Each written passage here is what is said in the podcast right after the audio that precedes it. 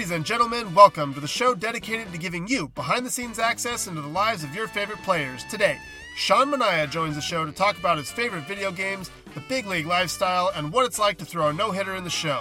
I'm your host, Trevor Bauer, and this is the Bauer Bytes Podcast.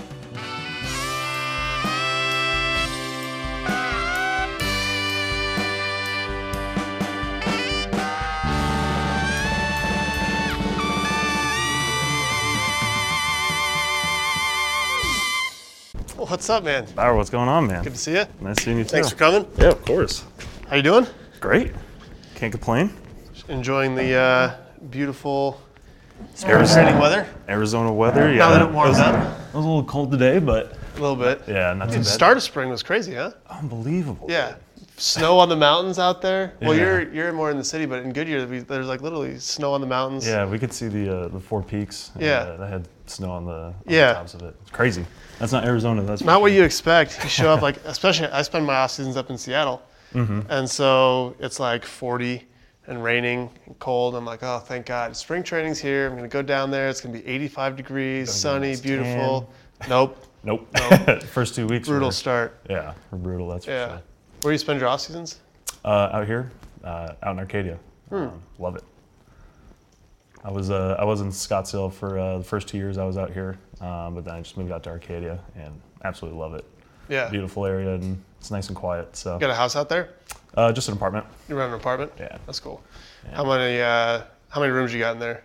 Three. It's me and uh, two other guys. They're actually my college roommates Oh. uh, that I had in college, and uh, it just happened to work out that all three of us uh, were out here. Actually, one of them just quit his job, and we basically just told him to come out here, and he and he did. So that's how we got our third roommate. So Sweet. What do they do? They uh, ball players too, or I mean, obviously one of them not, but uh, one of them used to be uh, my room, or he's the one that actually taught me my changeup, uh, but he tore his shoulder and uh, ended up uh, not playing his senior year. And then the other one, he was just uh, just hanging around, and Yeah. uh, he's just a good friend. So. sick. So, did you move out here when you signed? Uh, so I got drafted in 13, and then uh, I was out here for rehab. But then I drove back home, uh, made a road trip. Me and my brother did uh, back home to Indiana, and I stayed. How many hours is that? Uh, well, we went from California to Alabama. Um, we stopped at the Walter White's house in Albuquerque. That was like one of the cooler cooler things we did. That's right. Um, then we went to an Alabama football game. They played Tennessee, so that was uh, that was just crazy. That was just something he always wanted to do. And then we drove up to Indiana after that. So I think altogether it was like thirty something hours. So nice little crazy. nice little roundabout trip. But yeah, Check some things off. yeah, some nice brotherly time. Yeah, that's cool. Yeah. I've always wanted to go to an Alabama game. Uh, Oh, it's crazy, man. I grew up an SC fan, Mm-hmm. grow, growing up in Southern California, and then when I went to UCLA, that kind of Yeah. broke that. Yep. Um, and then started rooting for Alabama just because like they're so good. They're unbelievable. it's really man. hard to really hard to not root for them. Mm-hmm. But yeah, I've always wanted to go uh, wanted to go to a game there because it's just like seeing it on TV and like the celebration of, of football and stuff like that. It's Yeah. nuts. The tailgating was was crazy. I mean, they had like just designated areas for for tailgating, and you had to like rent spaces, and I mean, it was just crazy how how many people were there. Yeah. So I went to the first year of the playoff. Um, it was in the first round of it was in Louisiana, Alabama, and Ohio State. And so two like massive fan bases just all came down to New Orleans, and it was on January 1st. And so everybody was there for New Year's and went crazy the night before. Mm-hmm. Oh so I went down there and did New Year's uh, Eve, and then the game on on actually New Year's Day, which was like man, insane, absolutely insane. Oh my gosh. And then like the party, uh, the party and tailgate before the game on New Year's Day was almost as big and crazy as the one for New Year's Eve in New I can Orleans, imagine, which man. is just nuts. So Crazy. yeah, again, a new appreciation for the type of fan base that's down there, Mm-hmm. especially because like West Coast, like everything's kind of spread out and people are like super mellow and like more of like that beachy kind of like relaxed vibe, you know. Mm-hmm. vibe. So you don't get you don't get that same uh, like energy and like yeah, it's just it's just so different. Yeah, it's way different. Yeah. I mean, coming from the Midwest, coming out uh, out here, and, you know, the same thing. Yeah. Easy. I mean, easygoing vibes uh, back home. It's very, very chill, very laid back. Not much is going on, and out here it just seems Yeah. like everybody's going, you know, doing their own thing, and it's a lot more, uh, a lot more outgoing. I'd say. Yeah, no doubt. Life's a lot faster for Yeah. sure. um, so, who's your football team growing up as a kid? Uh, I guess the Bears. My uh, my whole, whole family's a, uh Chicago Bears fan. Uh, we're pretty close to uh, the Chicago area. Uh, we're only like an hour and a half away, so Okay. I guess we're still in the Chicagoland area. So, um, big Bears fans. But I honestly didn't really pay much attention to uh, to football growing up. Um, I don't know, it just wasn't my thing. So, um, but yeah, I, if I had to pick a team, it would have been the Bears. But Bears. yeah, now that I'm living out here, I'm a, I guess I'm a Cardinals fan. So wasn't a, wasn't that fun last season, but Yeah, yeah, is what it been a little bit rough. Mm-hmm. Um, were you a big sports fan growing up, or Um, I, I watched basketball a little bit. I was actually a Suns fan just because of Steve Nash. okay? Uh, It's a nice connection. yeah, he uh, he made me you know watch basketball and and uh, uh, just enjoy it. But I mean, I was always just obsessed with baseball as a kid growing up. What- Um, What first got you into that? Like, did, were, did, have you played your whole life, or like, do you remember a moment that you like super into it, or Uh, I mean, I started when I was five or six. Went to my first uh, t-ball practice. Yeah. My parents, I mean, they watched baseball, but they didn't really have any uh, like connections or knew any like anybody else that played it or had their kids play it. So they just kind of took me there, and uh, my coaches were awesome, and they, uh, you know, they they made it easy to uh, to enjoy the game. So. Uh, you know, once I started getting older and uh, more serious about it, we uh, we started traveling more, and uh, I think from uh, the age of like 11, I was just like obsessed with with uh, with baseball. So, pretty crazy. I was uh, two, one and a half, something like that. Mm-hmm. And my parents got me a little wiffle ball bat. It was maybe, I mean, may have been a foot long. Mm-hmm. Big old fat barrel. You course. know? So we called it Fat Bat. And they'd take me out in the in the front yard and toss me wiffle balls. I'd like try to hit them. And I would hit them maybe like five feet. You know, I think I crushed it. Be like running around the bases. My dad would be chasing me, like trying to tag me and stuff like that. Love it. Yeah, one of my one of my fondest memories because that's like where it all started. Mm-hmm. For whatever reason, just always picked up the bat, always picked up the ball, and was like, go go go knew, from yeah. yeah. It's crazy because again, like in my family, no one no one played. Um, I think I have an uncle or something that played a little bit in the minor leagues for a year or two, but um, I mean, my dad, my dad actually tried to play baseball for a year, Okay. and then like found out that you have to have your own glove and your own bat. And Can't just family, use- yeah, family didn't have enough money for it, so he ended up not playing. Mm-hmm. Um, but that was about it for the baseball experience. Yeah. So, kind of interesting how those like I always like hearing what what guys have to say about their first experience and how they got into the game because it's always so so interesting to me. Did you get to go to Cooperstown? Uh, I just drove past there when I uh, went up to the Cape. My mom and I drove from Indiana Uh, up there. That's the only time I've ever been up there. I still haven't been.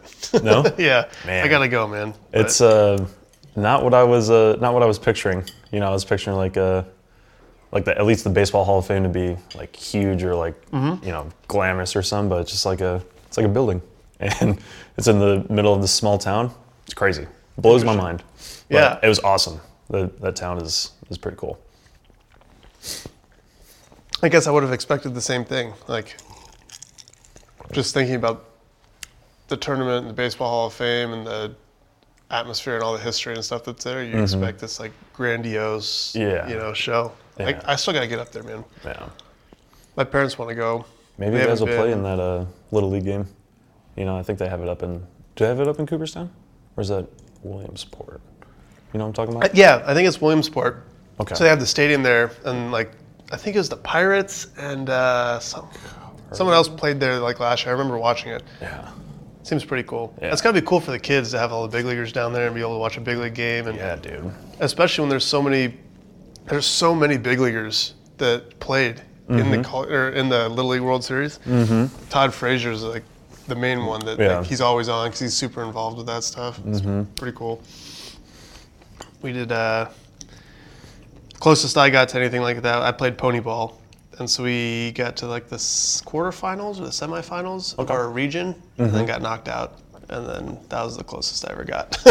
California baseball, man. That's uh, that's a whole nother level. Like Mm-hmm. coming from Indiana, like that's uh, that's like the dream. You know? Yeah. Getting to play in like um the area code games or something Mm-hmm. like that. Like that's I always wanted to do something like that, but never got a chance. Under Armour All American game and the Mm-hmm. yeah. Aflac, Mm-hmm. American game. Did you do all that? Mm-mm. No.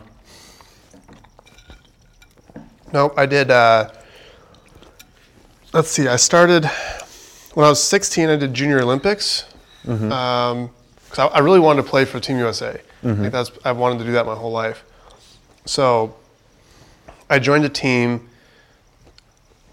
I don't even think I played any games with them before Junior Olympics. We joined. uh, We got a team together in Southern California to go to JO. Did that out in Arizona. Played at uh, the Padres place and in surprise, uh, didn't make the team. And then when I was 17, the next year I did Tournament of Stars uh, to try to make the collegiate team That's in Cary. in Cary. Yep. Nice. Um, so I actually played for Babe Ruth. Uh, the Babe Ruth represent. Uh, they, they have like Babe Ruth and whatever different like sanctioning. There's a pony team, a Babe Ruth team. Cal Ripken and all. Cal Rip, yeah. So played for Babe Ruth there. Um, ended up making the trials. Went out to came out here and actually played at the A's old uh, spring training facility. Phoenix Muni. Yeah. Okay. Um, played with like just a laundry list of all the imagine. best guys. Um, think Ackley was there and Trout and I mean I I don't remember everybody because there's Yeah, there's too, too many, many. You know, didn't make the team. I got lit up. I threw like three innings and gave up like seven or eight hits, and uh, yeah, just got just got bombed around the yard. Um, but now looking back at the guys over there, I'm like, oh well, I guess I probably should have. They're pretty good It's too. not that big of a deal. It's probably Yeah. gonna happen. uh, and then I got to play uh, after my freshman year in college. I got to play Team USA. Had another uh, trials out in Cary, and then finally made the team after three years of trying. But That's awesome. yeah, um, I want to play in the classic, man. I want to play in the classic. World Baseball Classic. Yeah, Yeah. yeah, That. Yeah, dude. That would be so sick. yeah. I just like watching all the, mostly the crowds that go there. Yeah. Unbelievable. Like, you don't usually get to see like the the Latin crowds, like when Puerto Rico's playing or you know the Yeah. DR. You know, you get all those fans coming. Like, Yeah, that's fun. You get to see different cultures come out. It's it's definitely Yeah. a lot of fun. yeah, And when uh, Adam Jones made that catch yeah. off of uh, Manny Machado, Machado, yeah. man, that, Nelson Cruz hit the homer, and then Machado came up and hit one, yeah, and Jones robbed him. oh, man, that I mean that gives me goosebumps thinking about Yeah. that. Yeah, Yeah, the atmosphere, man. Love live for that. yeah. I hope to get to play sometime. Yeah. It'll be fun. Hopefully, I guess the next one's probably my best chance, you know, coming up. Yeah, whenever that is, a couple years, two years. or Yeah, it's got to be coming up soon because they changed it off the Olympics. The Olympics are in 2020, so it's got to be 21 or something. 21, something like that. 22. Yeah, because they didn't want to compete with. Well, now that baseball's back in the Olympics, yeah, you don't want to compete with that. Yeah, But yeah, that would be so fun, man. Just thinking back on all the fun moments as a kid, like college, and how fun that was because every game meant like the world, you know. Mm-hmm. Uh, that'd be fun. Looking forward to that. Hopefully, hopefully we can make that happen. USA Baseball, make that happen. Just plug myself. yeah. So, what's the baseball scene like in a town of a thousand people? Is there like one field?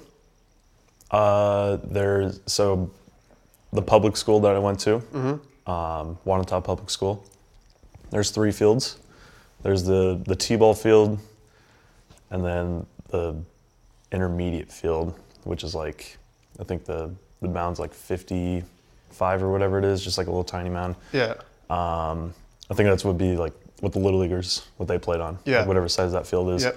Uh, and then there used to be another one, um like another like t-ball field with Mm-hmm. no fence. It's inside of a track, uh, but I think they finally tore that one down. So there's just uh, two baseball fields in Wanatah, or three, uh, in Clinton. But then there's also a couple other small towns.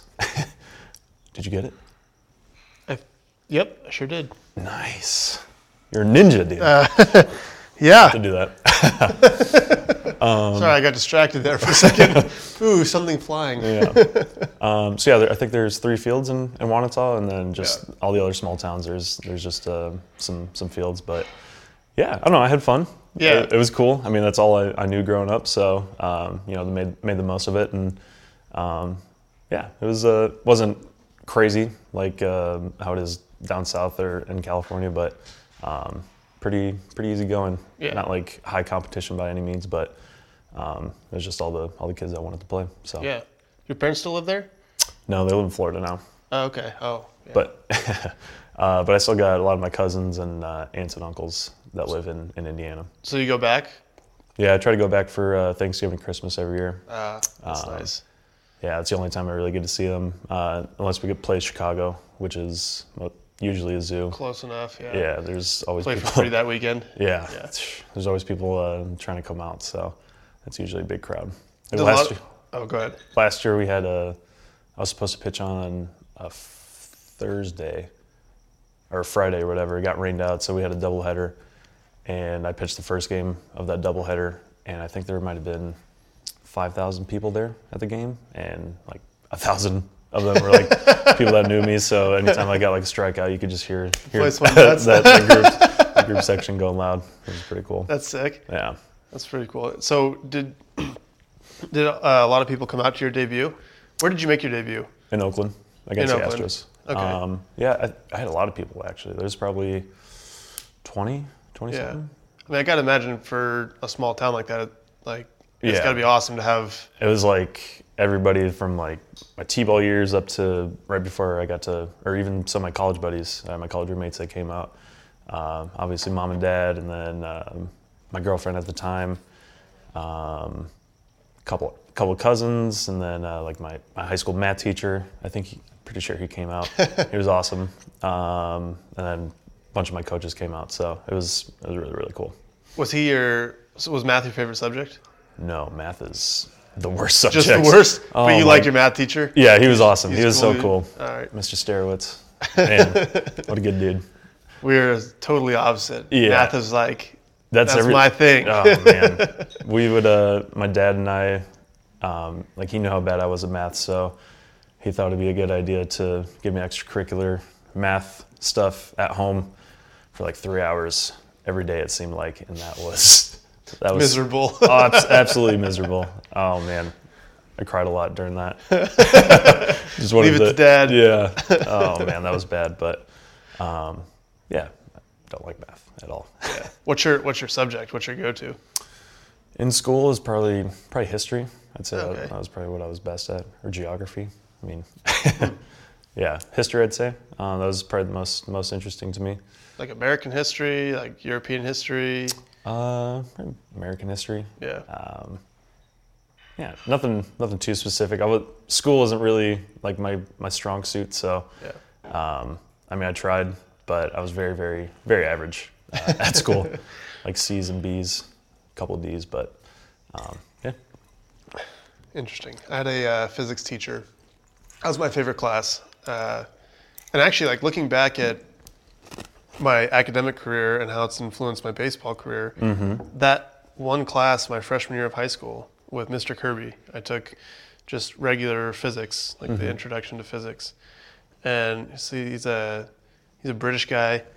Um, has like the coolest accent, and he just made the class so fun. Mm-hmm. Like the examples he would give were just completely off the wall, and like he had a picture up behind his desk, like a big blown up picture of him. He used to smoke a lot when he was younger, and he had a picture of him with two packs of cigarettes, like all in his mouth at the same time. So he just got like cigarettes coming out, mm-hmm. and he lit them all and smoked them at the same time. Got super sick and never and has not smoked since that day. Maybe that's Yeah, maybe that's he it. He just like overloaded himself, and he said he can't look at a cigarette after that. You know. Uh, so I'm just like imagining like this like young British guy, just like this mouthful of cigarettes, just like that exact moment yeah, in time where yeah. where I'd love to went just be a fly on the wall and see that. Like, how did we get to this point? but uh, yeah, then like I, that class was so fun that I started trying to take stuff that I learned, like, oh, I wonder how I can apply this to baseball and how can I think you Yeah, know, you're- differently about it. And then it just went way down the rabbit hole since then. Um, do you have a Did you graduate uh, UCLA? Like, do you have a degree or anything? No, no. I was there. So I graduated high school half a year early. Okay. So my freshman year, I was only there for, well, UCLA does quarter system. So Okay. you have one fall quarter, and then Christmas break, and then you have a winter quarter and a spring quarter, and then you have summer break. So I was technically there for two and two thirds years, Okay. uh, which is, is just really odd. Basically, just two and a half years. Um, and I was in mechanical engineering, and then I got to my junior season, and I had to take a class. It was a lab class that I had to take before I could go on to any of the other um, engineering core courses. But it was only offered from three to five or three to six on like Friday afternoon, and we had games every single Friday. Yeah. we had to be at the field at two. And our game was at seven, and like just wasn't going to happen. So I ended up switching my last quarter to uh, a computer science degree, okay. so I could maintain enough degree progress to be eligible and all that stuff. But uh, yeah, so a little bit of computer science, a little bit of mechanical engineering, no degree, and probably won't go back. Yeah. Um, but I think you're doing fine. yeah, yeah, doing on, doing just fine yourself. Mm-hmm. but I, I can see myself doing some sort of like robotic uh, Yeah. course or something so like that. with your drones and stuff, do you like like build them? yeah, You do? yeah. That's sick. So I actually, um, I taught myself how to use a computer-aided design program specifically so I could make my own customized drones. Drones. So I start off on the computer, Yeah. draw everything out. Is it like CAD? Yep. Like, Yep. Okay. draw everything out, uh, make an asse- make an assembly, make sure all the parts fit, and I need screws that are this long and parts that are this long, and this Velcro strap's going to go here and all that stuff. So I make like a virtual model of it.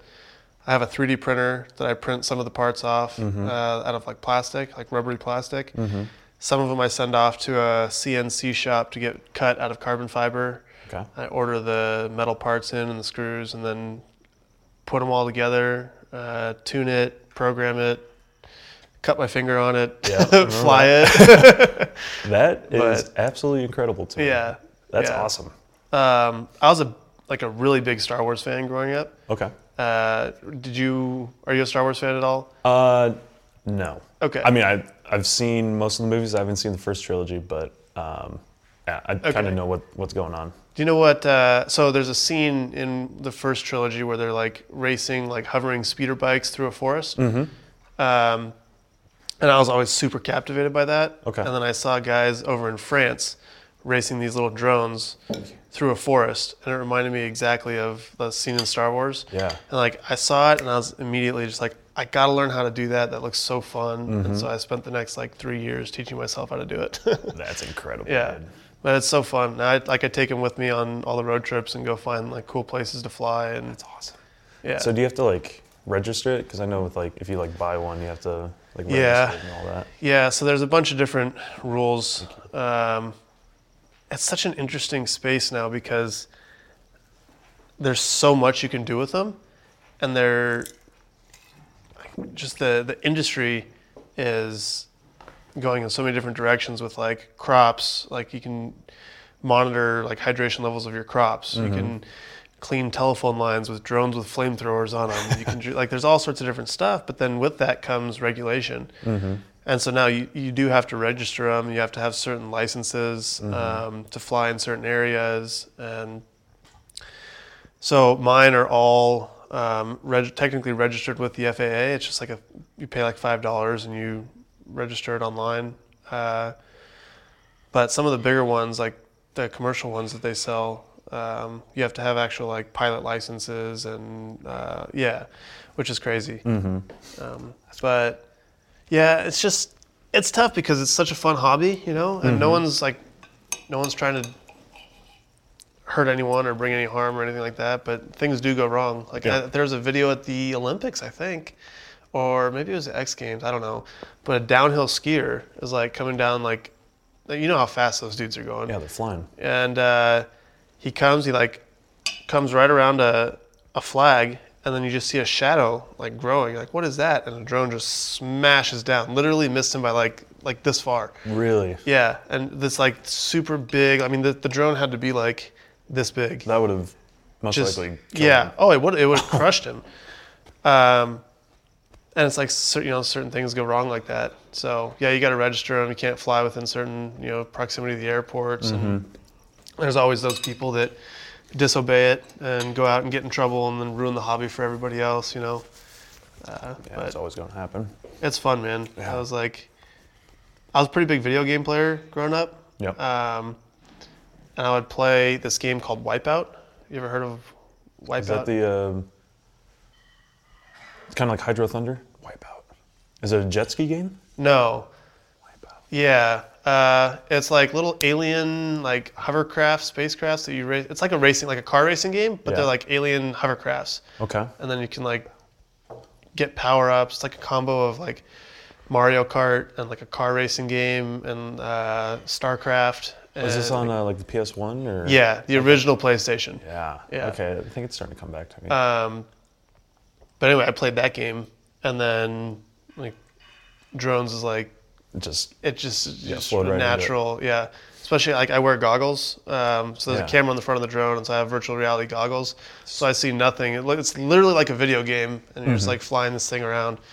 it's pretty cool. is that what they use on the uh, the DRL? Yeah, That's sick. yeah. So they, they, they got the goggles, and they're those things are sick. Yeah. I love that show. So can you like, are your do yours go that fast? Like where they're like just super nimble and like flying through, like hoops and. Mm-hmm. Dang. So, spoiler on the DRL, Yeah. those drones actually aren't that fast. What? Yeah. Wow. Um, so I know a couple of the different pilots that have flown throughout the years in the DRL, and uh, I actually have one of the drones from the original season of the DRL, and it's super heavy. Uh, the ones I fly are a lot lighter and carry a much higher power to weight ratio. So they go like some of mine will get up to like 80 miles an hour. Ooh. The ones on the show go like 50, 45, 50. Wow. Yeah. Um, and so all the guys that race on that show, the reason they're so good and like can place everything so well is because they're used to racing at like much higher speeds, and like some of the So them everything's like slow motion probably. yeah, yeah. But when you see it on TV, it's like they're it looks They're like flying. they're yeah. Yeah. So you see footage of guys racing, and some of the like because they'll set up race courses in abandoned uh, warehouses or like Football they have one in. Vegas where they fly through a hotel, like stuff like that. Um, if you see some of the video footage from the guys' goggles on like where they on an un what do they call them? It's a it's an unregulated division. Basically, you can you bring your own drone. It's not a stock racer Okay. and it's like you can't even see the course. Like they're like, it, it gives you motion sickness. but they're like navigating these things at like 80 miles an hour on a course that's like 20 by 20, and it's it's yeah, man. Somehow they're they're doing it. That's Yeah. crazy. Um, but it's kind of that like bridge between uh, physical, like modern day, like physical sports, baseball, football, whatever, and the new revolution like e-gaming, esports. Yeah, esports. That's getting huge. Yeah. And so it's like this somewhat esports, somewhat something going on in the physical world, like, and then, yeah, the esports thing is both. just, yeah, just blowing up. Nice. You a is there gamer at like all? a- what'd you say? Are you a gamer at all? Yeah, love video games. I used to be way more into it when I was uh, younger. Now I just stick really stick to two games: uh, Smash Bros. and um, Rainbow Six. Smash Bros. Love Smash, and I love Rainbow Six. Those are those two games. So much fun to me, I've never heard of Rainbow Six. What is that? man. Um, Tough question. let Sorry. me tell you. Um, so it's a Tom Clancy game, and you play Call of Duty before, obviously. I, I got a, I got a great yeah. Modern Warfare 2 was my go-to game. oh Yeah. my gosh. I almost failed out of college because I only played that. Really? yeah, it was so bad.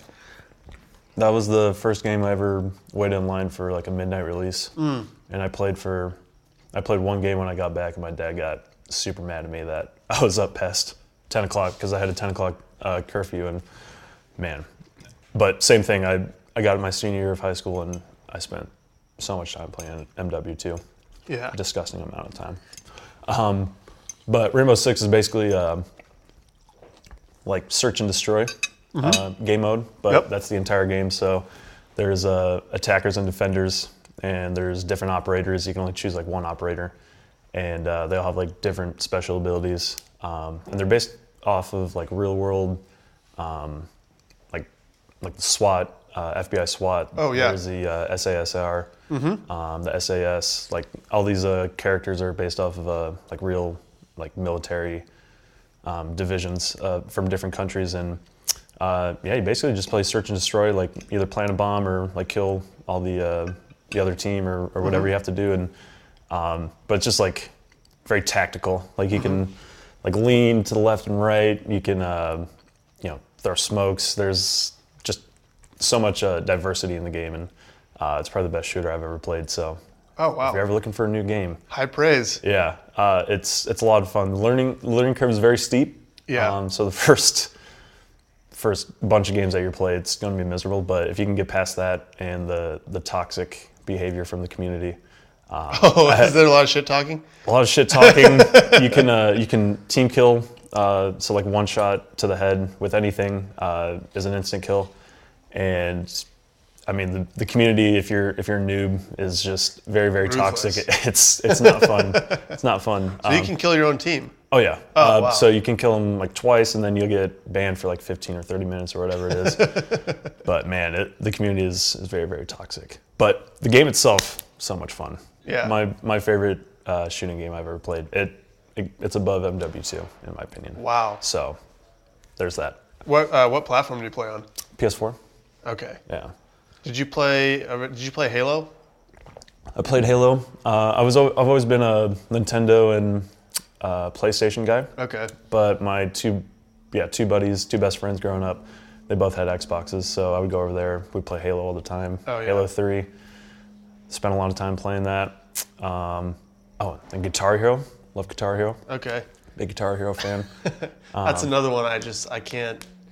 I suck at that one. No? I'm so bad. i'm uh, like i can do some songs i'm an expert but i'm not like great but it's just it's fun it's Yeah. a lot of fun Um, ah, man, what about you like you said mw2 is there any other any other games that you played a lot yeah, I got to tell you. Remind me to tell you my Guitar Hero club story. guitar hero club story. Yeah. okay, okay. I got to tell you that. Anyway, um, Modern Warfare 2 was like my go-to. That's like all I did in college. Before that, my high school team, we would all get like eight or ten guys together and in someone's garage, we'd set up two or three TVs. And we'd, we'd just play Halo. And we'd like link all the systems together. So we got 12 guys on the map just going at it. those were the days Yeah, and everybody was getting so mad because they'd be like, "Oh, you're screen hacking. There's no way you should know I was there." Like, just like looking at someone else's screen, like, "Oh, so and so's got shoddy sword," and like whatever, you know.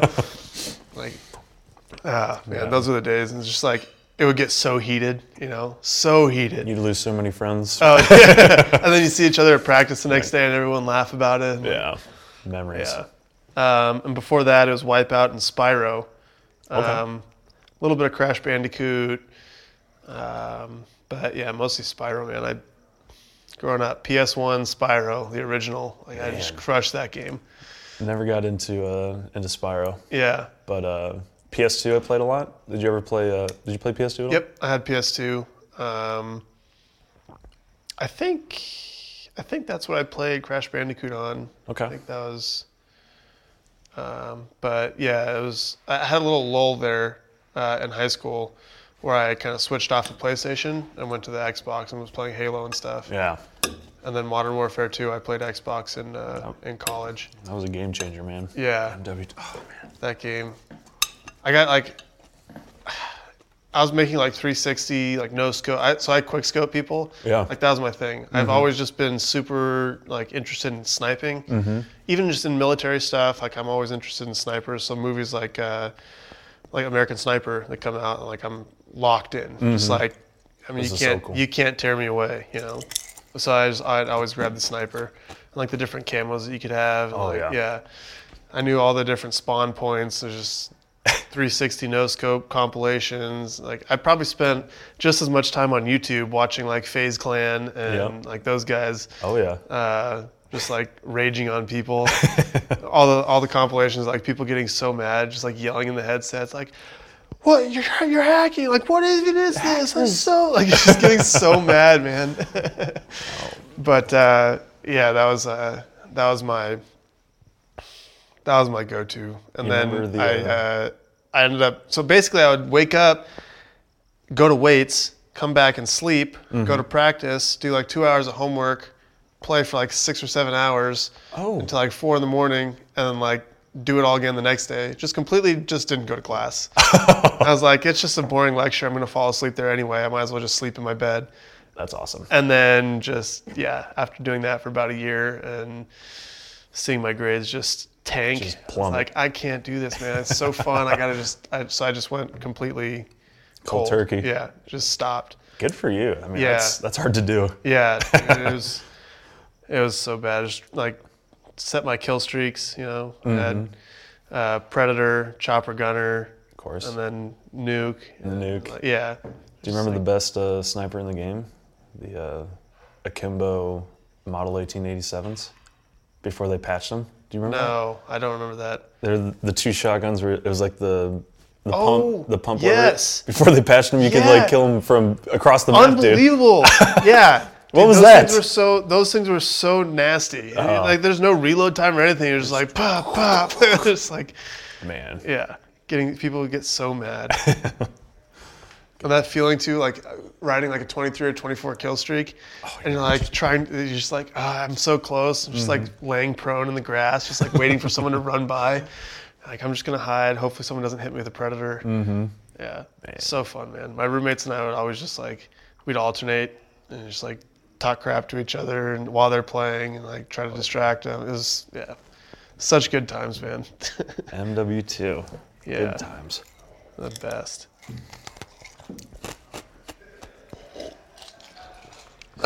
So what else? Um, gaming, obviously.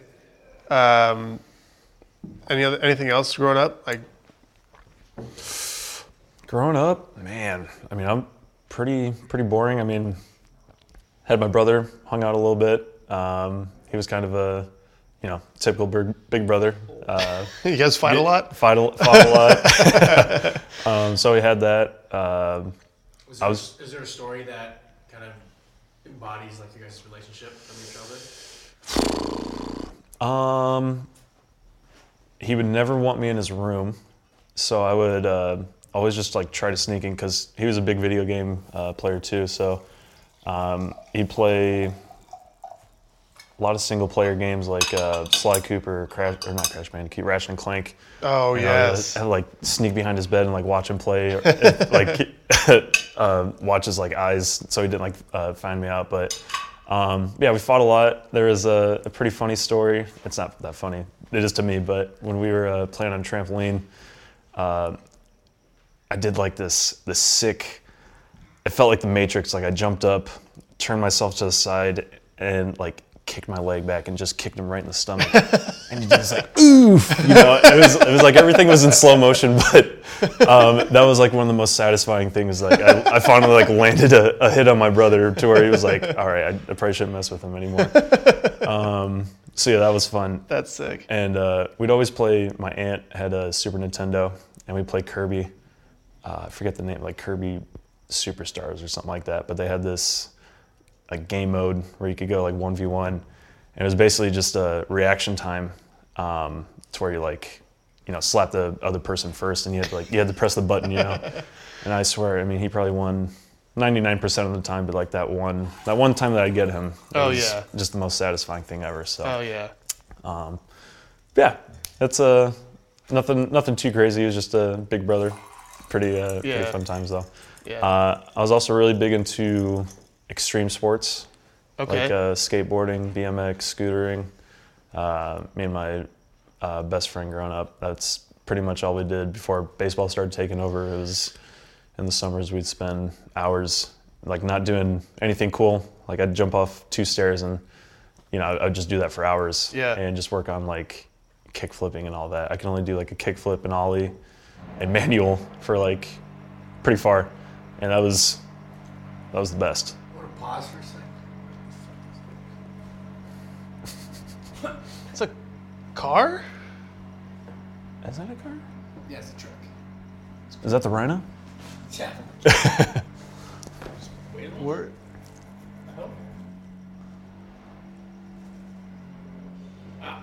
Someone's uh. That's actually a lawnmower. The leaf blower? What is that? It sounds like a. That's a car. It's going up. Yeah, it's going up the hill right now. Or maybe one of those uh, like mini crotch rockets, you know? Oh, it could have. That sound like you know. That sound like one of those cars that you see. It's like a super old car. I can't remember the name of it, but they like. Some some kid gets it and thinks it's gonna be cool to mm-hmm. have like it be super loud. Mm-hmm. So they spice it up and it's like this little thing that like four cylinder just sounds like a It's just a. like going down the freeway at mm-hmm. like 42 miles an hour. just like making a Could have sworn this thing was going 80, but. Yeah. Yeah. Yeah. Um, so do you know you know Mike Clevinger, right? Yeah. Are you guys so he was big into skateboarding. Okay. Guys yeah, he was telling me he's like he was like professional skateboarder. Like, Really? all in on that I growing could see up. that. Yeah. I could. Uh, Totally can I that. was nowhere near professional skateboarder. Yeah. Um, I mean, I, I got a. I dropped in a couple times. That was Uh-huh. like on a uh, half pipe. Tell me you have a wipeout story dropping in. Uh, I've stood at the top of some of those things and it's like I'm just like yeah. Like- so like I'll slide down. this is scary enough. I can't imagine like trying to ride a board down. Um, so yeah, it took me forever to to drop in. You know, you get up on top of there, and it's like you just got to commit. You know. yeah. Um, stupid. Never wore a helmet. Never wore anything. So I mean, at the time, I was like, yeah, I'm cool. You know, I'll I'll I'll be fine. But looking back, like, terrible idea. Don't don't ever do that uh, Yeah. if you're if you're starting out. But Safety warning, kids. Yeah. Always wear your helmet. yeah, safety first. Uh, but I um, finally dropped in, you know, finally committed to it, um, and I just, you know, kept getting more confident. I would just keep doing it over and over again. I was like, yeah, this is easy. I, I can do this all the time. And I just remember going to this one skate park. It was a it was a quarter pipe, but it was like the the ramp was pretty like shallow, but it went straight up, probably like ten feet. I was like, I got up there and was like, oh, this is going to be easy and I dropped in, and I don't even think my front wheels like touched the uh, like, the board, and I just went right, like 10, 10 feet up or whatever, and that was the last time ever I dropped in. I was like, this is this is it. This that was that was awful idea. So You just banged it from there. just no banged more. it from there. That was uh, that was not fun. Ah, That yeah. was awful. Ten foot drop straight onto concrete. Ugh. What was I thinking? You know? Any, any broken bones or anything like that? No, thankfully, thankfully I wasn't. Got uh, out that- cheap? yeah, Yeah. I wasn't that uh, that extreme. Yeah. Um, yeah, skateboarding. Um, we'd build our own ramps. Like we had these uh, these small like plastic ramps that we'd jump our bikes off of, and then we just get a whole bunch of uh, like plywood, put it on top of like milk crates or whatever it was, and like Oh, yeah. try to jump over that, and um, you know just doing crazy crazy stuff. Yeah. We always used to do that uh, with bikes. So we'd get like a piece of plywood and try to stack it on some bricks or something like mm-hmm. that, you know? And then we'd be running, uh, we put like a, a playing card or, or a postcard or something in the in the spokes? Yeah, Yeah. So it sounded like a, like a motorcycle. Mm-hmm. Yeah. So we were mm-hmm. trying to like imitate like BMX or whatever, Yeah. or not BMX, but like motocross, and like jumping off this thing. We We're getting like maybe six inches a foot of air. And it always feels so cool, you know. We had this uh, huge mulch pile in my neighbor's yard, and me and uh, I had a whole bunch of neighbors that were a few years older than me, and they were really into BMX. So that was kind of like me and my buddy like looked up to them, and they were they were doing some sick tricks on a you know half pipe and all that stuff. But there was this huge pile of mulch, and that was like my first big jump that I ever did. I just remember the boys just being around me, like when I landed, they were going crazy. Like that was awesome. Yeah. Pretty cool feeling. Do you go? Uh, did you do any snow sports or anything like that? No. Um, yeah, never. I mean, I had a snowboard kind of. It's just one where you put your like feet in the uh, like strap, uh, and I would when it snowed, I had some stairs, so I just pile some snow up on there and Yeah. do like a 180 or and just slide for like ten feet or however, however Yeah. far I went, and that was the only time I ever snowboarded. Never skied or anything. We just I don't know. Family was never really into it, and didn't really know anybody that was Yeah. into any snow sports. So. So once winter hit, it was just inside, just pack it in. Uh, I mean, I was I was outside a lot. I'd, I'd make snow forts. Oh, that's sick. Yeah. Like like igloo status, or I mean, No igloos. Okay. Like we, uh, our neighbor had a like a shovel Mm-hmm. on, on his car. What are those called? Uh, like a snowplow. snowplow. Yeah. And uh, like our our house, uh, he'd pack a lot of the snow, so we'd have, usually have like a huge pile of snow in front of our yard, and um, you know just get like a, a butter knife or whatever and carve out like tunnels and stuff. um, but when we went, we were at school when we were kids, like fourth grade, fifth grade, um, every day during recess. It was like the fifth graders or whatever grade we were in, we would build this huge ass fort and it was just the entire winter we'd just keep like perfecting it you know like smoothing out the Yep. The tunnels and adding on to it and then there'd be the the jerks that would uh, come like after school or whatever and like knock it down you know and be all all depressed about it after all, after all that hard work But, Yeah. There's always got to be those kids. oh, always got to be got to ruin it. yeah. Um, so yeah, I had a lot of fun in the snow. Got, I don't know how I never, didn't really get frostbite. You know, I come in with like my hands just absolutely freezing, and I don't know why I would do that, but yeah, it was fun. My uh, I had a similar experience with my hands freezing, but it was I would go boogie boarding. Okay. And the water in California is so cold, but I'd just be in there for like an hour or 2 and I'd get out, and we have this. Uh, my family goes on this vacation down in Carlsbad, Okay. um, and there's a hot tub at the resort, and so I'd just be boogie boarding for hours, you know, just catching waves and like. I'm super into it, so I don't even realize how cold my hands are, you know. Yeah. And then you like you get out and the sun's on you and it's nice. It's like 70 degrees and um, and I'm- young, so like cold doesn't bother me or anything. And then you run up to the hot tub and uh, like hop in the hot tub and just immediately like your whole body just starts to like tingle. And it feels like people are just stabbing like, and fingers. needles yeah, everywhere. you're like so uncomfortable in the hot tub. Like ah man, Yeah, some of Like- the best experiences though. yeah, yeah. That uh, that feeling when your your hands are just near like frostbite or whatever, and then you like put them under under hot water, like they get super poofy and really itchy. Yeah. I don't know if you ever experienced that, but Oh, yeah. that's that's not fun. Yeah. yeah. Does. oh man, I hate the cold. I hate the cold so much. Yeah, man. How's that? How's the first month, first two months of the season up in Cleveland? Oh, dude, we open we open up in Minnesota on the 27th of March. What? Who made that schedule? Fire that man. yeah, like we probably won't even open up then because I gotta imagine they still have three feet of snow on the ground right now. Yeah, I and mean, it's, it's supposed to be two weeks from now sure or three weeks. Yeah, just snow back back home. Yeah. The other day. Like, It's what- March. I don't know how they I don't know how they didn't build that stadium with a dome. Like But that that'll be the biggest mystery. But last year in Cleveland, our home opener was the coldest home opener ever recorded in Indians history. It was like 29 degrees at game time, man. sub freezing. It's brutal. Like- we had a game like that in uh, in college. We went. Um, it's like college season starts what like end of February, right? Yeah. Like the 28th or like like middle of February. yeah. So we play the first weekend of March in Nebraska. And I pitched on uh, Saturday, and it was game time temperature was 17 degrees. Mm-hmm. But it's a beautiful day. Yeah. It's 17 degrees with the sun's out, blue skies. It's just the warning track was piled with snow oh. uh, for the game because they like tried to get it all off the field.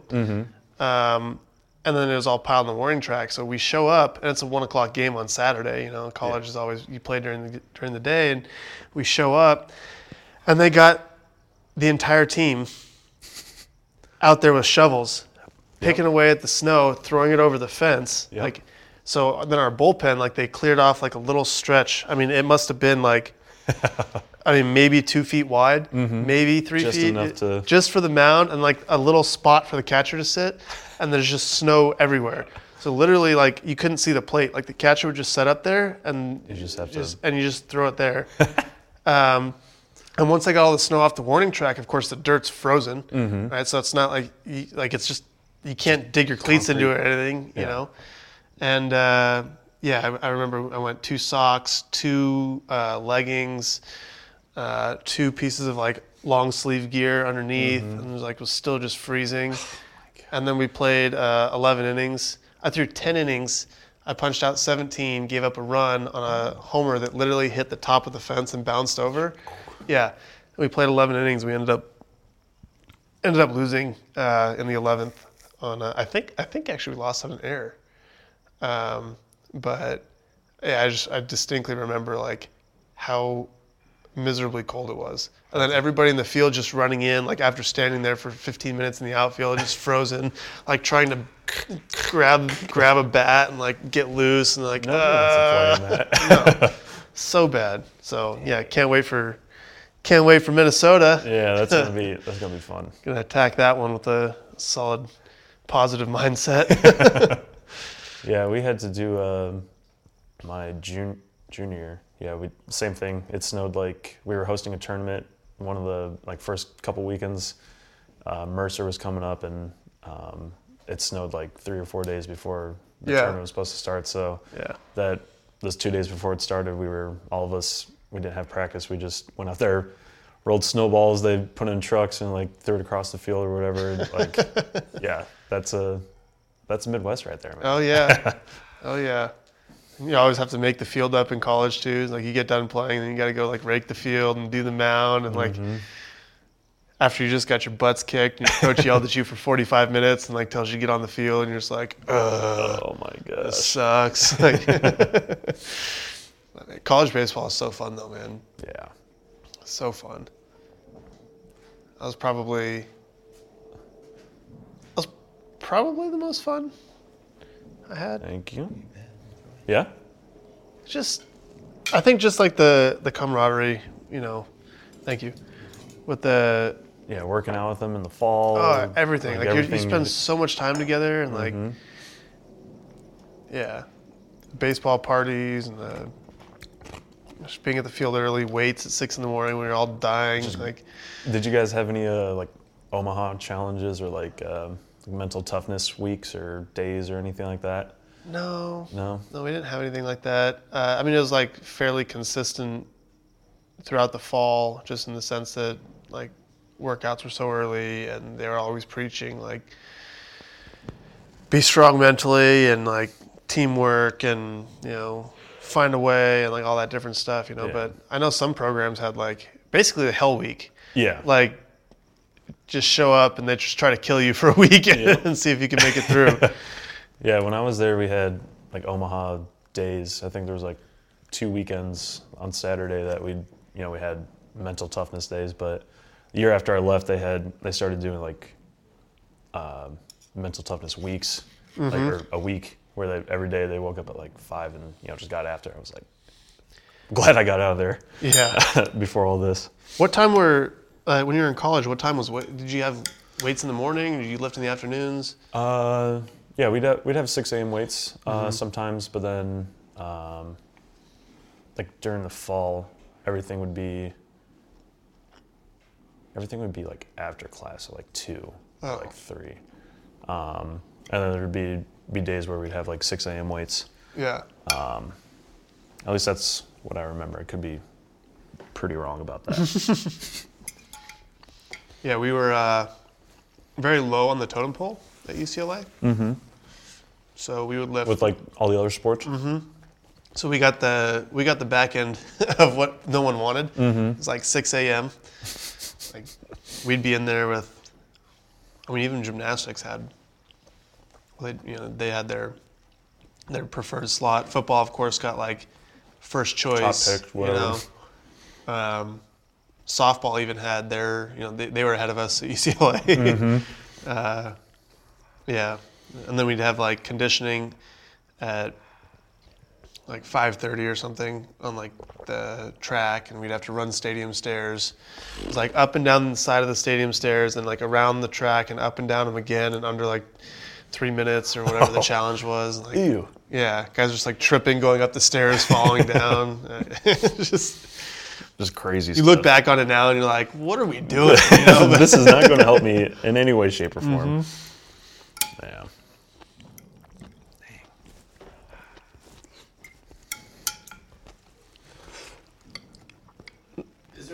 story that kind of your college program was kind of about? Mm.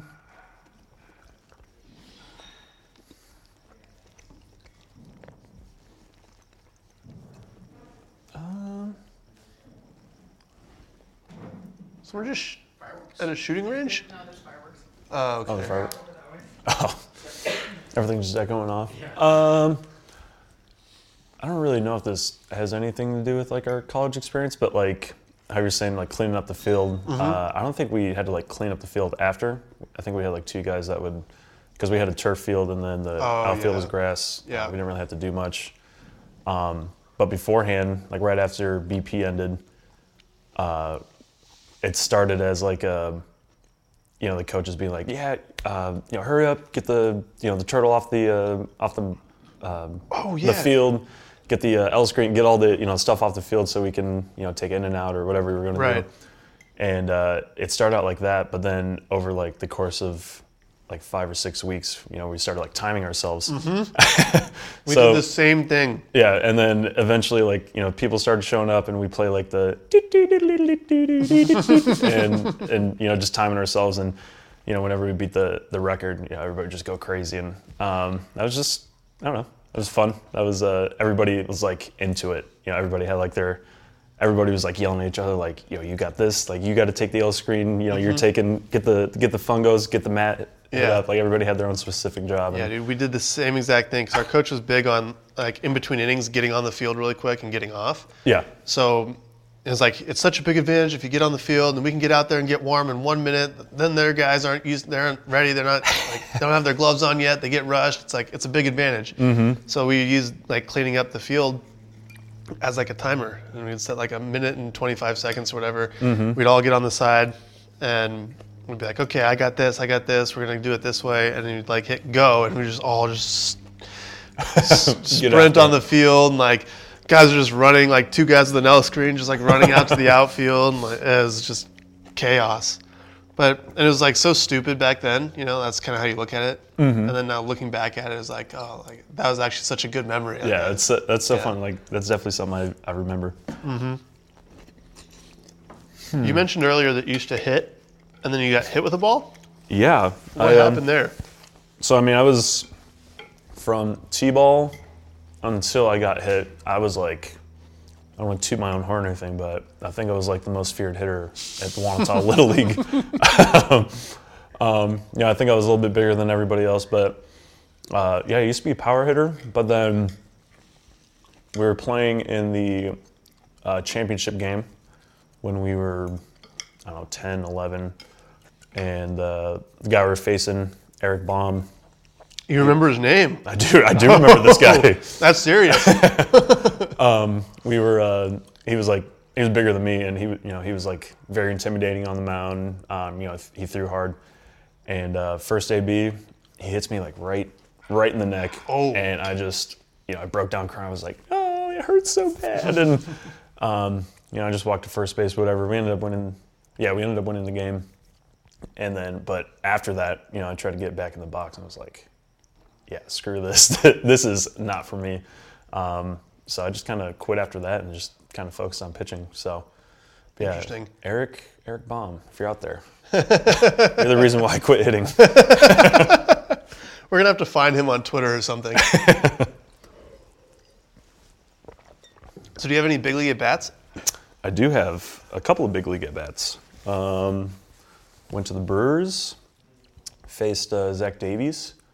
Not a bad one Yeah, you know he doesn't throw command guy a command guy. Yeah. Uh, so those are my first ABs that I've really had. I, so I batted in high school a handful of times. Mm-hmm. Uh, I batted one, like 89 or like 190 or something like that. better than I hit I had uh, had one bomb, so that was cool. But uh, I mean, the last time I took an AB was, I think, my junior year of high school. So between then and 2016, I hadn't swung a bat. yeah So I was facing Zach Davies for the first time, like actually seeing live pitching in, in the box, and you know he threw the first pitch, and I was like, oh, it's going to be a ball. It's going to, you know, it's probably going to hit the ground. But no, I was like pain at the knees, and I was like, all right, this. Yeah. I don't know how you guys do this because I, I thought this was going to hit the ground. Yeah. And then I don't know, I struck out like two or three pitches later, whatever Mm-hmm. it was, and um, yeah, I didn't get a hit until uh, last year. Got my first. You got one? Yeah, off Okay. of uh, Kyle Freeland. Oh, Right, not, a, not a bad guy. No, yeah, he's he's pretty good, you know. Yeah, not a bad guy to get a hit off of. Yeah. Uh, I think he was just serving me up some cookies. Every, like the, the first two pitches were uh, right down the middle, so Yeah. um, yeah, screaming right right through the four hole. So Sick. yeah, I mean, did like a twenty hop. Beep, beep, beep. um, so yeah, Line driving the books. So yeah, I got I got a hit. Um, still got the ball. Did they do anything with your ball? Did they like? No, I didn't didn't do anything. I wish I would have got it signed by him or like done something cool with it, but I just got it. It was pretty sweet. So yeah, you I got have I have one big league hit. Um, you've inspired me. I think next year I gotta I gotta try the all my teammates uh, batting stances. That was that was hilarious when I when I first saw that. The craziest thing about that is I got on base that at bat. Yeah, you walked. Yeah, I walked. you? walked. They were intimidated. They saw the batting stance like, Their manager was like top step, just like staring out, just like looking so pissed that I somehow got on base. who was I just, that? uh, it was at Pittsburgh. I don't remember who was their who was their manager at the time. Um, I just figured, man, I got no chance anyway. like, I might as well I'm have terrible, some fun terrible with it. hitter. You might, might as well try something. These guys know what they're doing, so maybe if I emulate them, Yeah. Um, that's funny though. yeah. So I got my I got a big league hit, uh, and then my teammates like played a prank on me and stole the ball, and so they like held it for ransom. No. So I was like, I got a ransom note on my chair that said, uh, basically, you have to pay like these 12 pairs of shoes um, to get your ball back. I'm like, oh, that's funny. Like, I start going through my head. I'm like, okay, it's probably not for the guys in the clubhouse, but I'm just thinking, okay, we got like six clubhouse guys and we got like five trainers or, and a, you know, so I'm just like counting it all up in my head. I'm like, oh, it's probably for them. Like, I'm totally down for that. I'll get them all pairs of shoes. This is cool. I'm in. Yeah. So I order the shoes in. They come in like two weeks later. Leave them out on the table. I'm like, hey, make an announcement. Don't know who uh, ransomed my ball, but your shoes are here. Yeah. You know, they're all sitting out right here. Sizes, everything. So clubhouse guys ended up get, taking their shoes, and like a couple of players ended up taking theirs, and you know. So now I'm thinking I get my ball back. Mm-hmm. Yeah. right? Like, where's my ball at? so I get my ball, okay.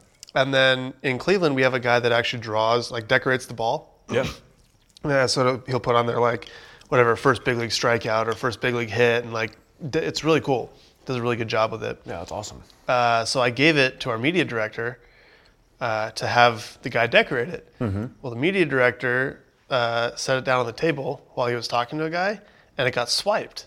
Because now I've paid a ransom, right? So now everybody else gets the idea that like, oh, we're just going to take the ball, get him to pay another ransom. I want some free stuff too, right? So now this time it's like this is back when the hoverboards, like the uh, Swagtron. yeah, yeah, yeah. you know.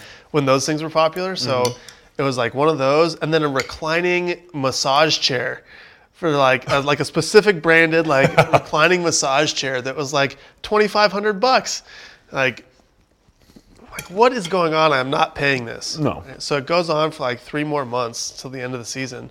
Still don't have my ball, mm-hmm. and then the season rolls over. Like, don't have it. Goes to the next season. Mm-hmm. Don't have it. So like a year and a half later, one of my teammates comes to me and he's like, "Oh hey, I was digging around in uh, in my uh, in my drawer. And I found this ball in a sock, and it's authenticated, and it just says 47 on it.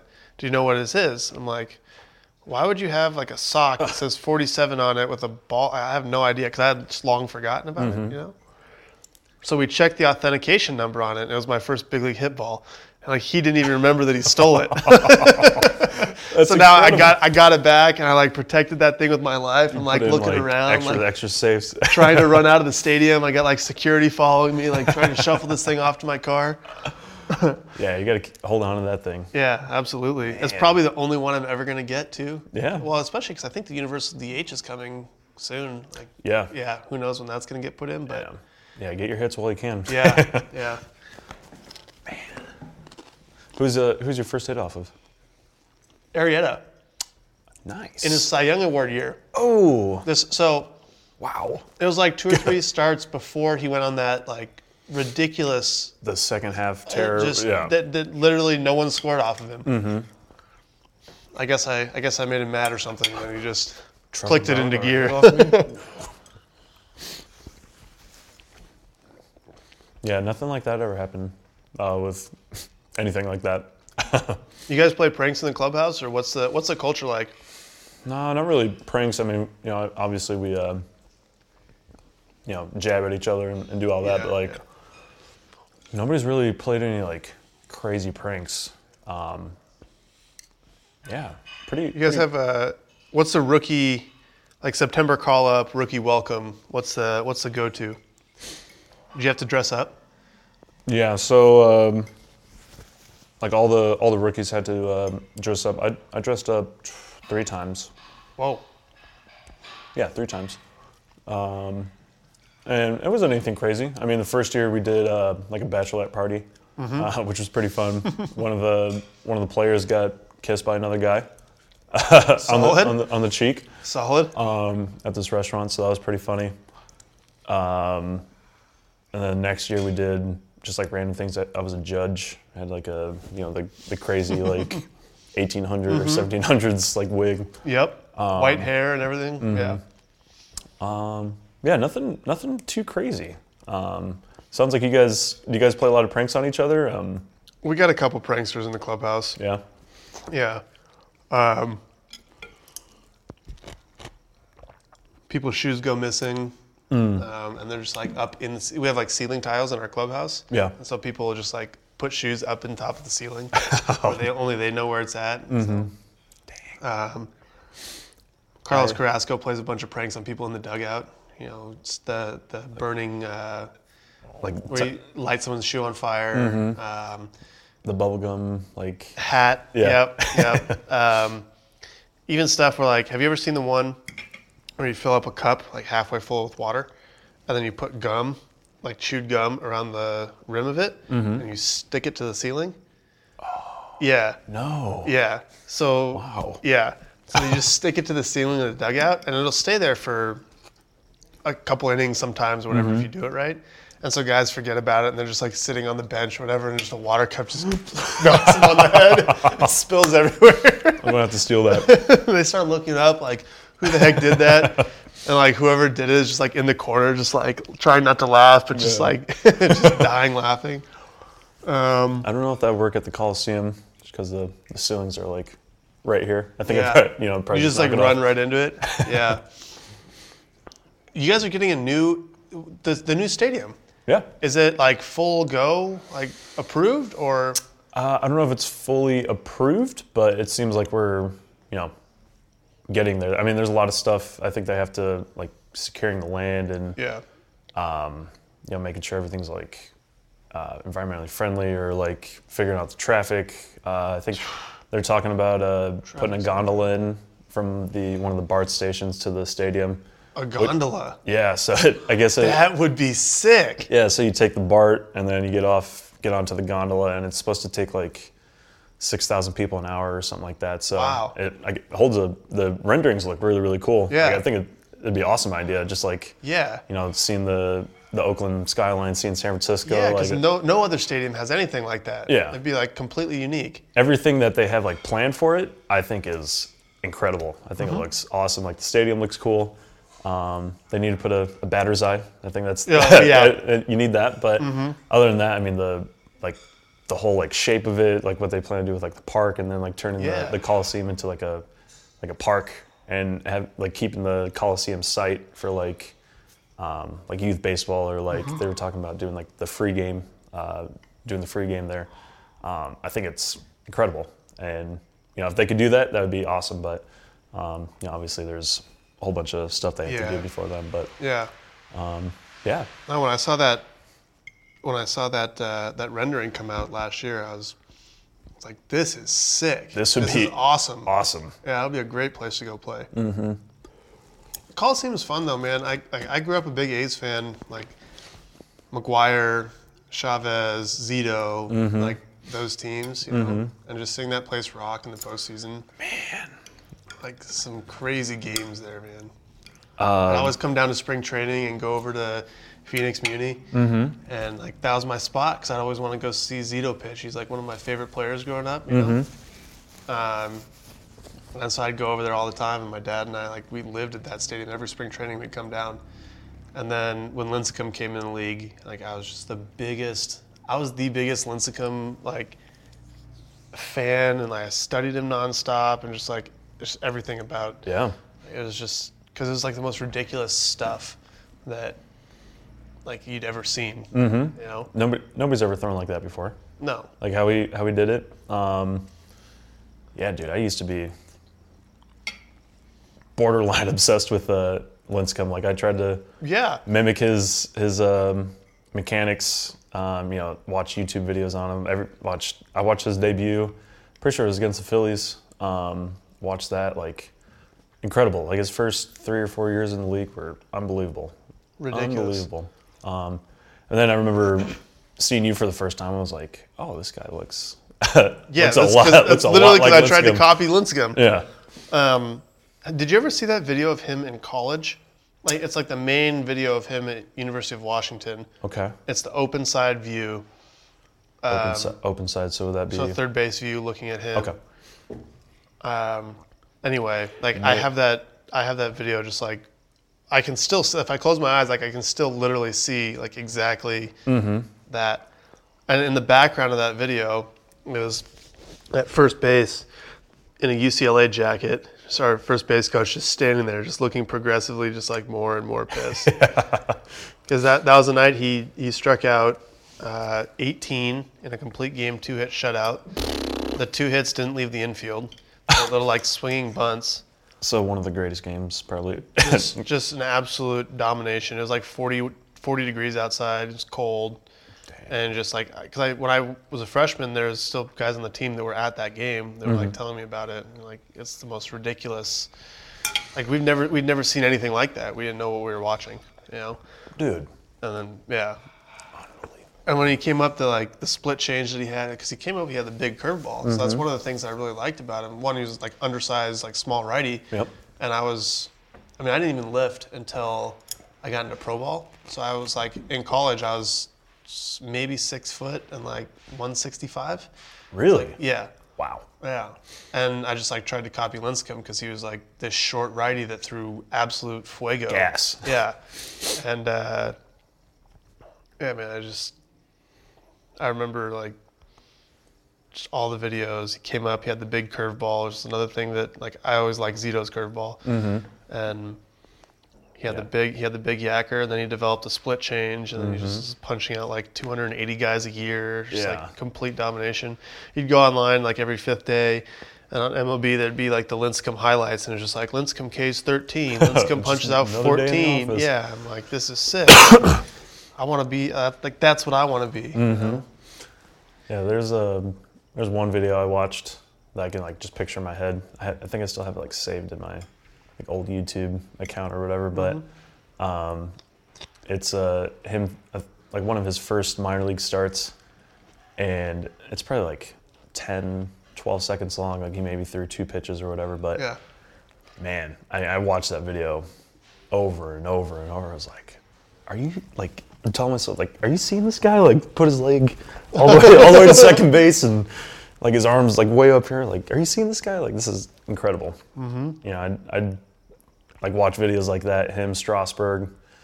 Um, Strasburg's debut was something else. yeah, Oh, Unbel- yeah. talk about like bursting on the scene. Bursting on the scene, like all the hype that was surrounded before beforehand. Dude, I got all the hype in college because he he pitched two hours down the road, mm-hmm. and that like Strasburg punches out twenty, Strasburg punches out seventeen. Stra- Yeah. like just the whole year is just like a. It was like a giant, like two mile wide tornado, just like swept through all the opposition and just left like nothing in its wake. That's how I Yeah, I mean, there's a did the same thing to big leaguers. Yeah. Um, yeah, there's another video of, uh, of Strasburg, his uh, 23 strikeout game. Mm-hmm. Watch that video Yeah. a hundred times. You know, Unbelievable. yeah. But yeah, him, those guys. You know, I'd, I would uh, have the TV on. Usually be on uh, hopefully a baseball game, but I had like this uh, like area behind my couch, just like just enough uh, to where I could like practice on my mechanics, and Yeah. that's I spent a lot of time, a lot of time right there. I'd watch a video and then be like, all right, try to try to emulate these guys, and man, I just do that for for hours. Oh man. So I actually have a scar on my nose, like right here. Okay, yeah. So right in between. Um, because when I was younger, I was watching a Dodger game and Brett Butler, like ran up the wall, like reached over the wall and caught a ho- and like robbed a homer. Like mm-hmm. literally, like went over, like and came back and like had it in his glove, which is like one of the Sick. craziest catches. And then I would run around the house, like with a ball in my socks or whatever, and just like throwing it up and like diving on the couch and like practicing like I was you know making the same play. So when he made that catch, I started like jumping into like the wall, right? But we didn't have a whole lot of like open space on the walls. But the garage door was just a door and there was nothing hanging on it. Mm-hmm. So I'd throw the ball up and jump and like catch the ball, hit the garage door. I came down and my socks slipped and we had so the doorknob was like it wasn't like one of those smooth kind of like rounded knobs. It was like almost like a, uh don't know. th there's a ridge, like it came out like a cone, and then there was like the kind of sharp ridge. okay. Um, and so I slipped and came down and just hit nose right on the edge of the doorknob. Just split it open. Immediately had to go to the hospital and get stitched up. Um, and then I actually ended up playing like flash forward all the way to AAA in uh, 2012. He was our manager in 2012. No Like, way. Yeah, like, baseball is such a small, Wow. a small world, you know. Mm-hmm. But that just really like completed the whole like. I was like, dude, I got a scar. Because- like, I don't know if I should say this or not. Like, I now I don't know what to, you know. But it's like I got a scar on my forehead because of you. And he's of course like, what? And I told him the story. He's like, that, that's pretty funny. Like he Mm-hmm. Remembered the catch and everything. That's so funny. Yeah. Man. yeah, I didn't. Uh, nothing like that ever happened to me.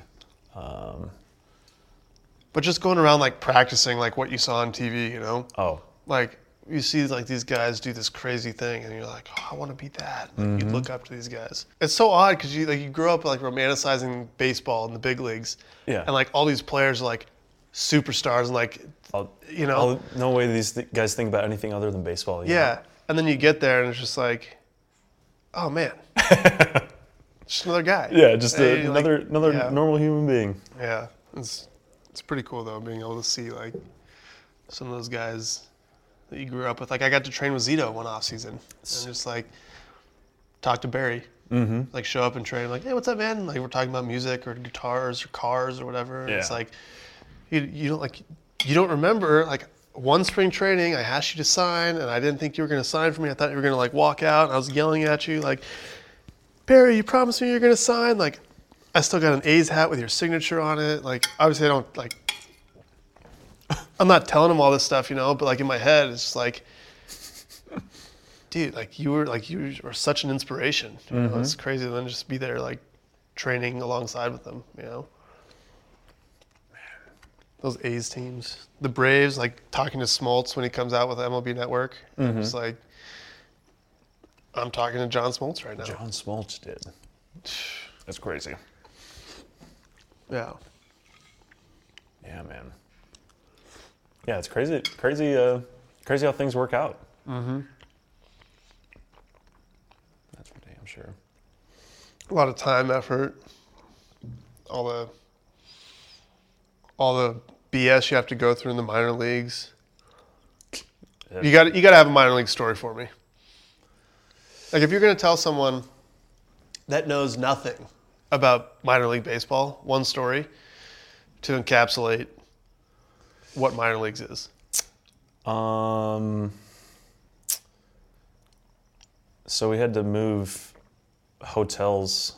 We were in the Carolina League. We were, uh, I played for Wilmington, and we were playing in Lynchburg, uh, Lynchburg, Virginia.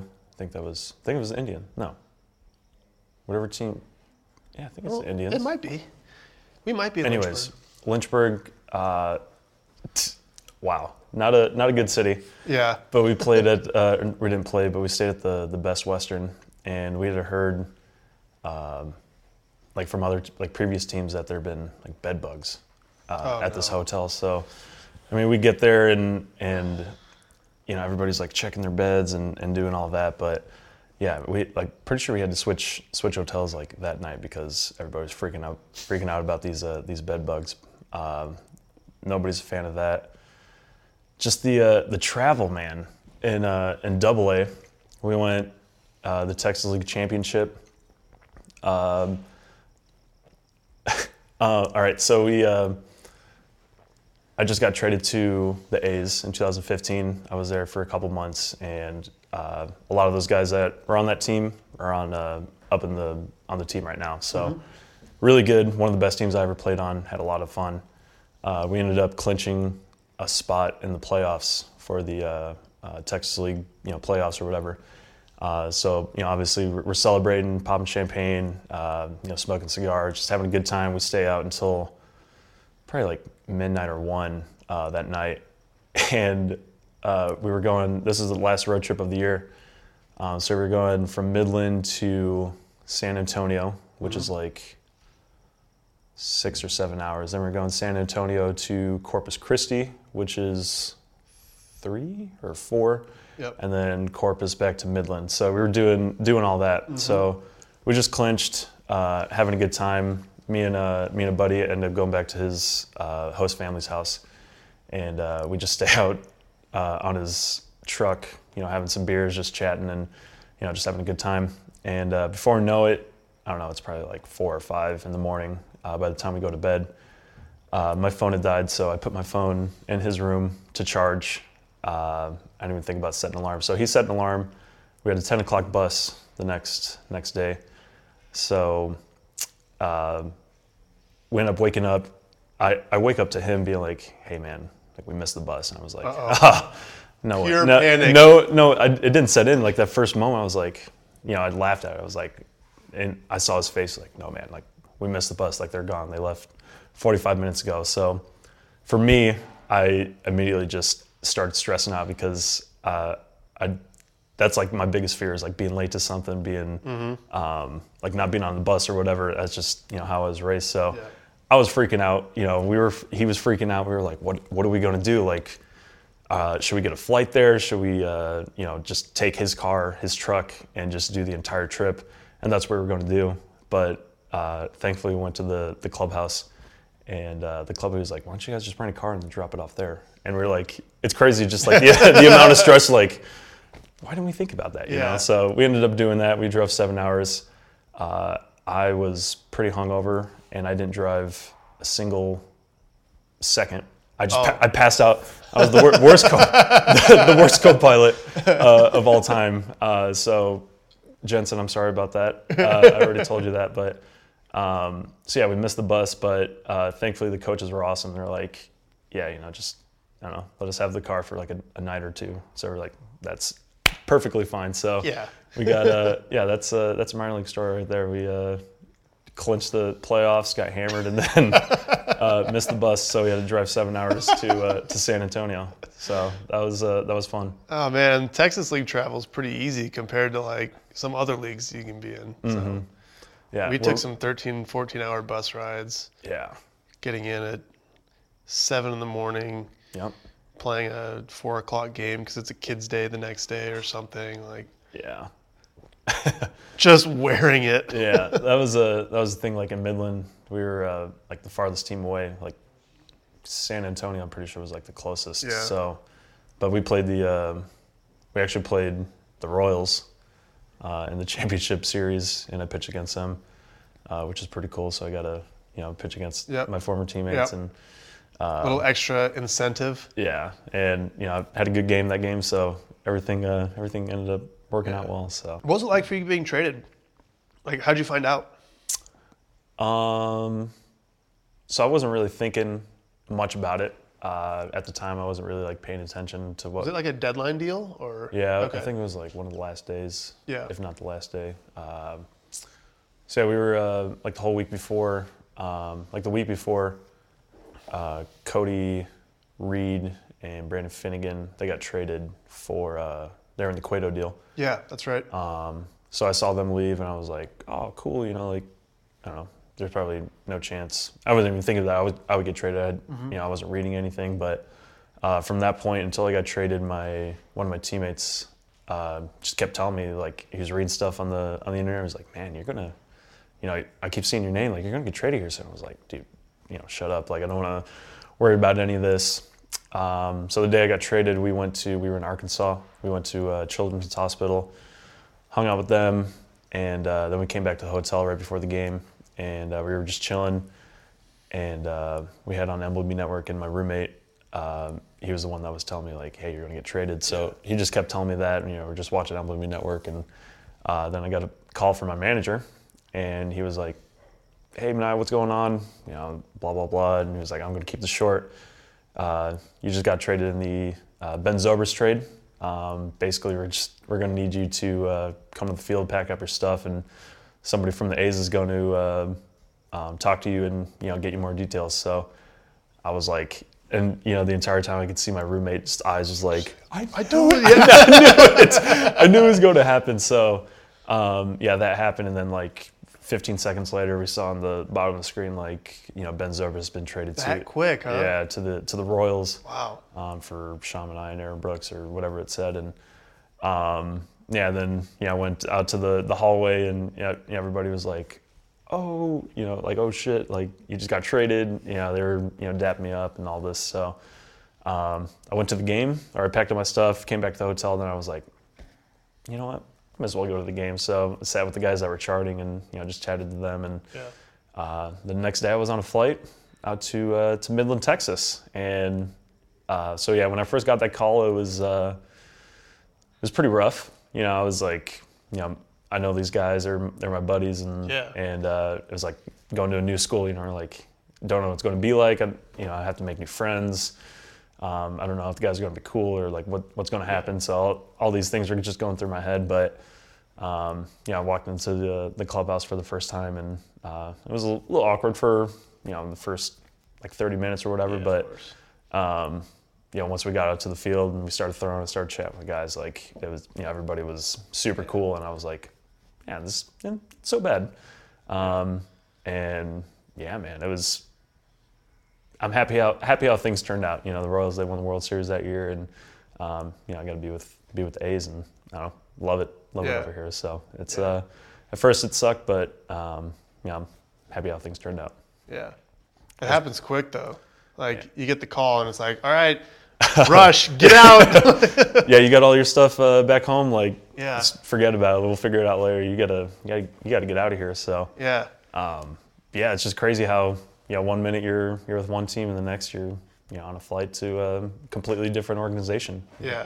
You don't know anybody. So would you uh you had an apartment obviously you were staying in. Like did it you just have roommates take over the lease or how'd you handle that? Uh, so it worked out pretty well with my minor league experience. Uh, I had host families pretty much the Oh, entire okay. time. Sweet. Uh, so yeah, I mean, I was um, the Royals helped me out with uh, like the apartment out here in Arizona my first year, Yeah. and then my first off season, and then um, like I had a host family in High A.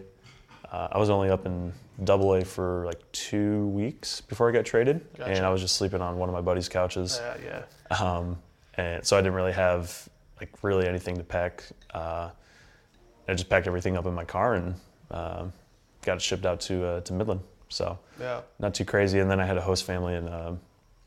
Um, You had it easy. Midland. Yeah, I you know I hear about some guys that you know roughing it out, but I had a pretty pretty good minor league uh, experience, at least with the, the housing situation. Yeah. You still stay in contact with your host families? Yeah, yeah. I uh, I had host family in uh, when I was in the Cape. Uh, they're awesome. So whenever I go, we go out to Boston, uh, they'll come out to a game and get a chat with them afterwards. Um, a host family in uh, Wilmington, I keep in keep in touch with. They're awesome.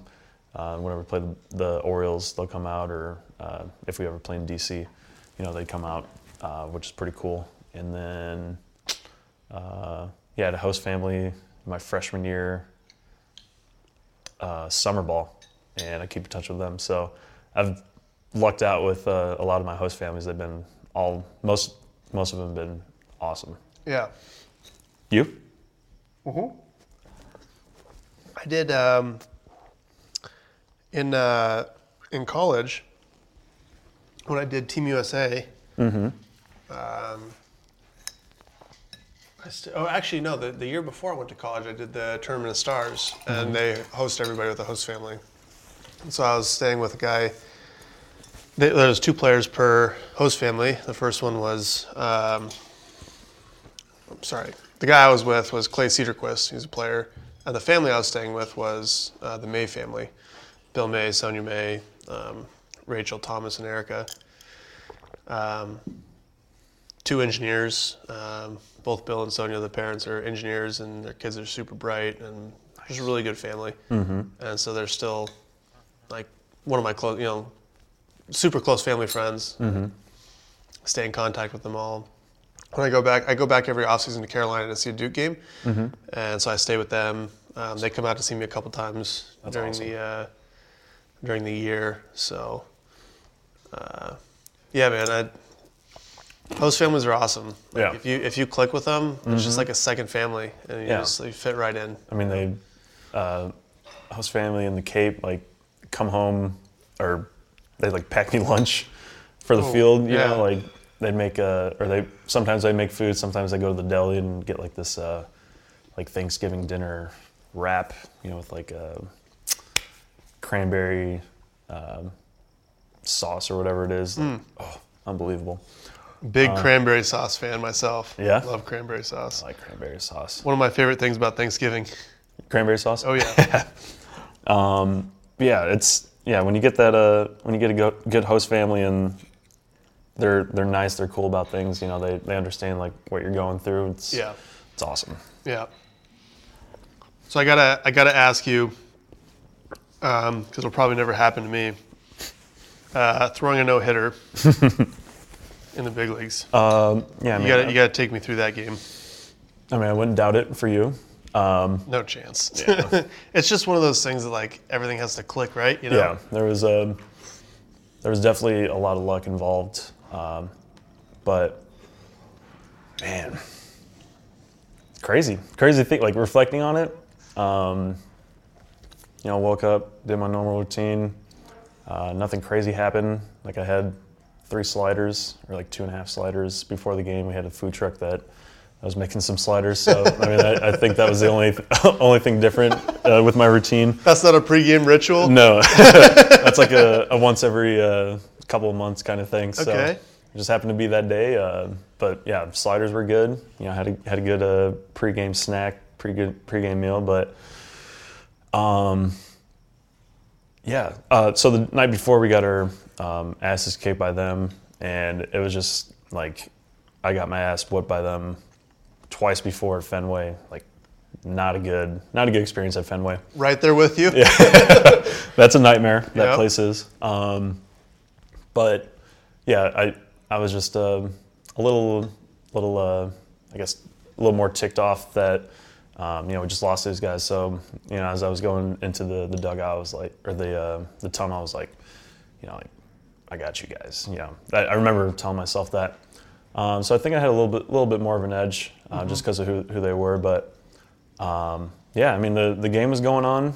Um, didn't really feel like wasn't that great of a bullpen, just pretty normal. Um, yeah, going through the game, everything felt fine. Like I was throwing pitches for strikes. Um, and yeah, the game was going by fast. I had most strikeouts I had uh, that season or last season was was that game. And uh, yeah, by the time I knew it, like Marcus, uh, he dropped that ball in the fifth, I believe. And at that point, I thought it was uh, the no hitter was gone. So I just Oh, kind of yeah. like I just kind of like checked out. I was like, all right, it's done. And that, that was kind of one of my things, like being superstitious about like looking at the scoreboard. I don't know why, but like I try not to look at the scoreboard, see like what inning I'm at or Yep. uh, how many pitches I have or anything like that. I'm just worried about that. Um, so yeah, I, I thought the the no hitter was gone, and I just kind of I checked out, and uh, yeah, then Benintendi he uh, he got out at first base, like he ran outside the base path, and then I thought that was that was going to be another hit or like that was going to be some other crazy. But after that, um, you know, things were just going smoothly. Like I was, you know, like I said, I was throwing stuff for strikes, and um, then I finally like started like putting two and two together. Like n- none of my teammates were on the uh, on the bench. Yeah, everybody Yeah. everybody was up in front of me. You know, I, I'd see some guys like looking back, like you know, doing one of these, like like looking at me, like, yo, what's going on here? And then finally looked up at the board and I saw there were like zeros up on the board, What inning was that? like seventh or eighth. Uh-oh. When I, um, so yeah, the the eighth inning, it was pretty cool. Like I, I struck out Bradley, and you know I, I don't even know what I said. I was like, just going crazy. Um, but yeah, that was that's when I like, you know, things like really started getting serious. I was like, holy shit, like we're doing this thing. You know, like Yeah. this is. I can hear the crowd. Usually I, I try to like you know block it out, but like you know the crowd was going going crazy.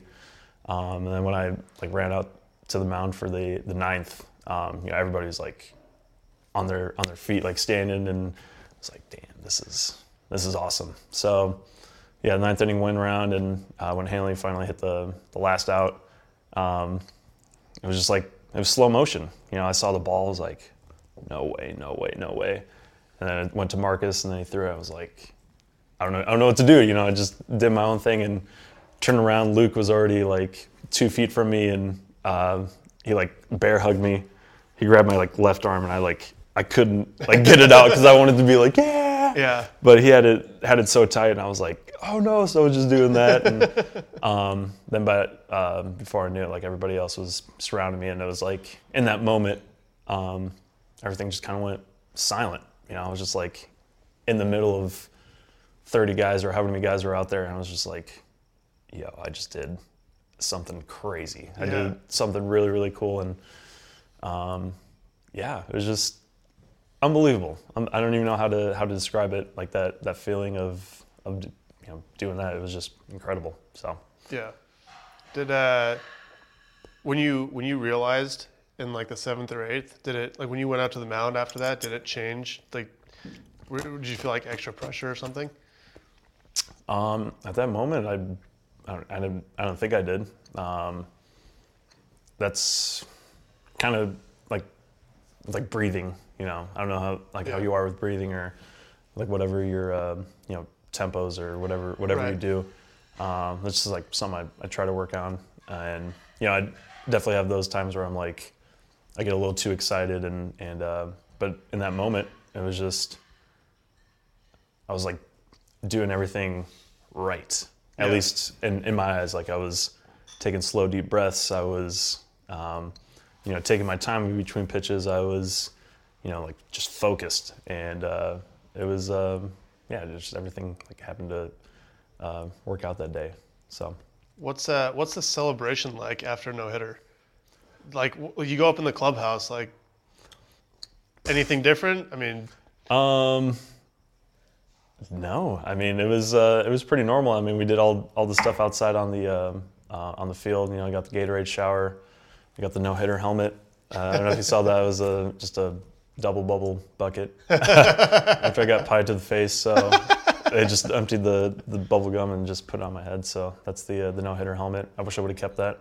yeah. but- Had everyone sign it? yeah, that would have been that would have been cool. Um, but yeah, it was uh, it was pretty normal. I didn't really I didn't do anything. I just went back to my apartment and, and chilled, watched the highlights. Yeah.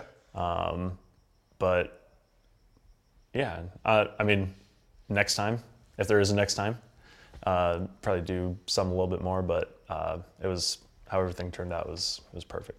You keep the ball. You got it authenticated, obviously. Yeah, I got it. Uh, so I got authenticated, and then uh, the A's they made uh, one of those like 3D boxes. Ah, so they got uh, like the scorecard, my final out ball, and a couple of pictures, and then they got the uh, like there's a another one with like the news article uh, Mm-hmm. from the from the next day, and uh, pretty cool. They get the jersey in there. Yeah, so I got three different things hanging up in my in my room. It's the uh, final out ball, the uh, couple pictures, and then my jersey uh, hung up, which is pretty awesome. And then That's so sick. yeah, and then a, cou- a couple things I sent to uh, the Hall of Fame, which is crazy. Yeah. I'm, in Yeah. the, I'm in the Hall of Fame. Like, Yeah. that's nuts. That's crazy, crazy to say. Yeah.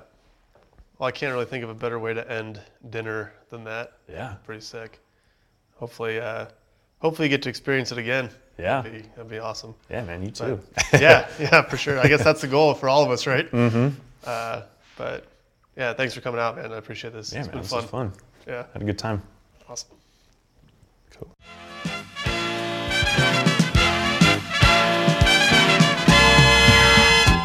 And that's a wrap on this episode of Bauer Bytes. Joining me next time is Scooter Gennett, professional hit getter and advocate for our nation's youth. Be sure to follow us on Twitter and Instagram at watch underscore momentum and subscribe to our YouTube page, Watch Momentum, for more behind the scenes player driven content. Be kind, have a wonderful day, and I'll catch you all right here for the next episode of the Bauer Bytes podcast.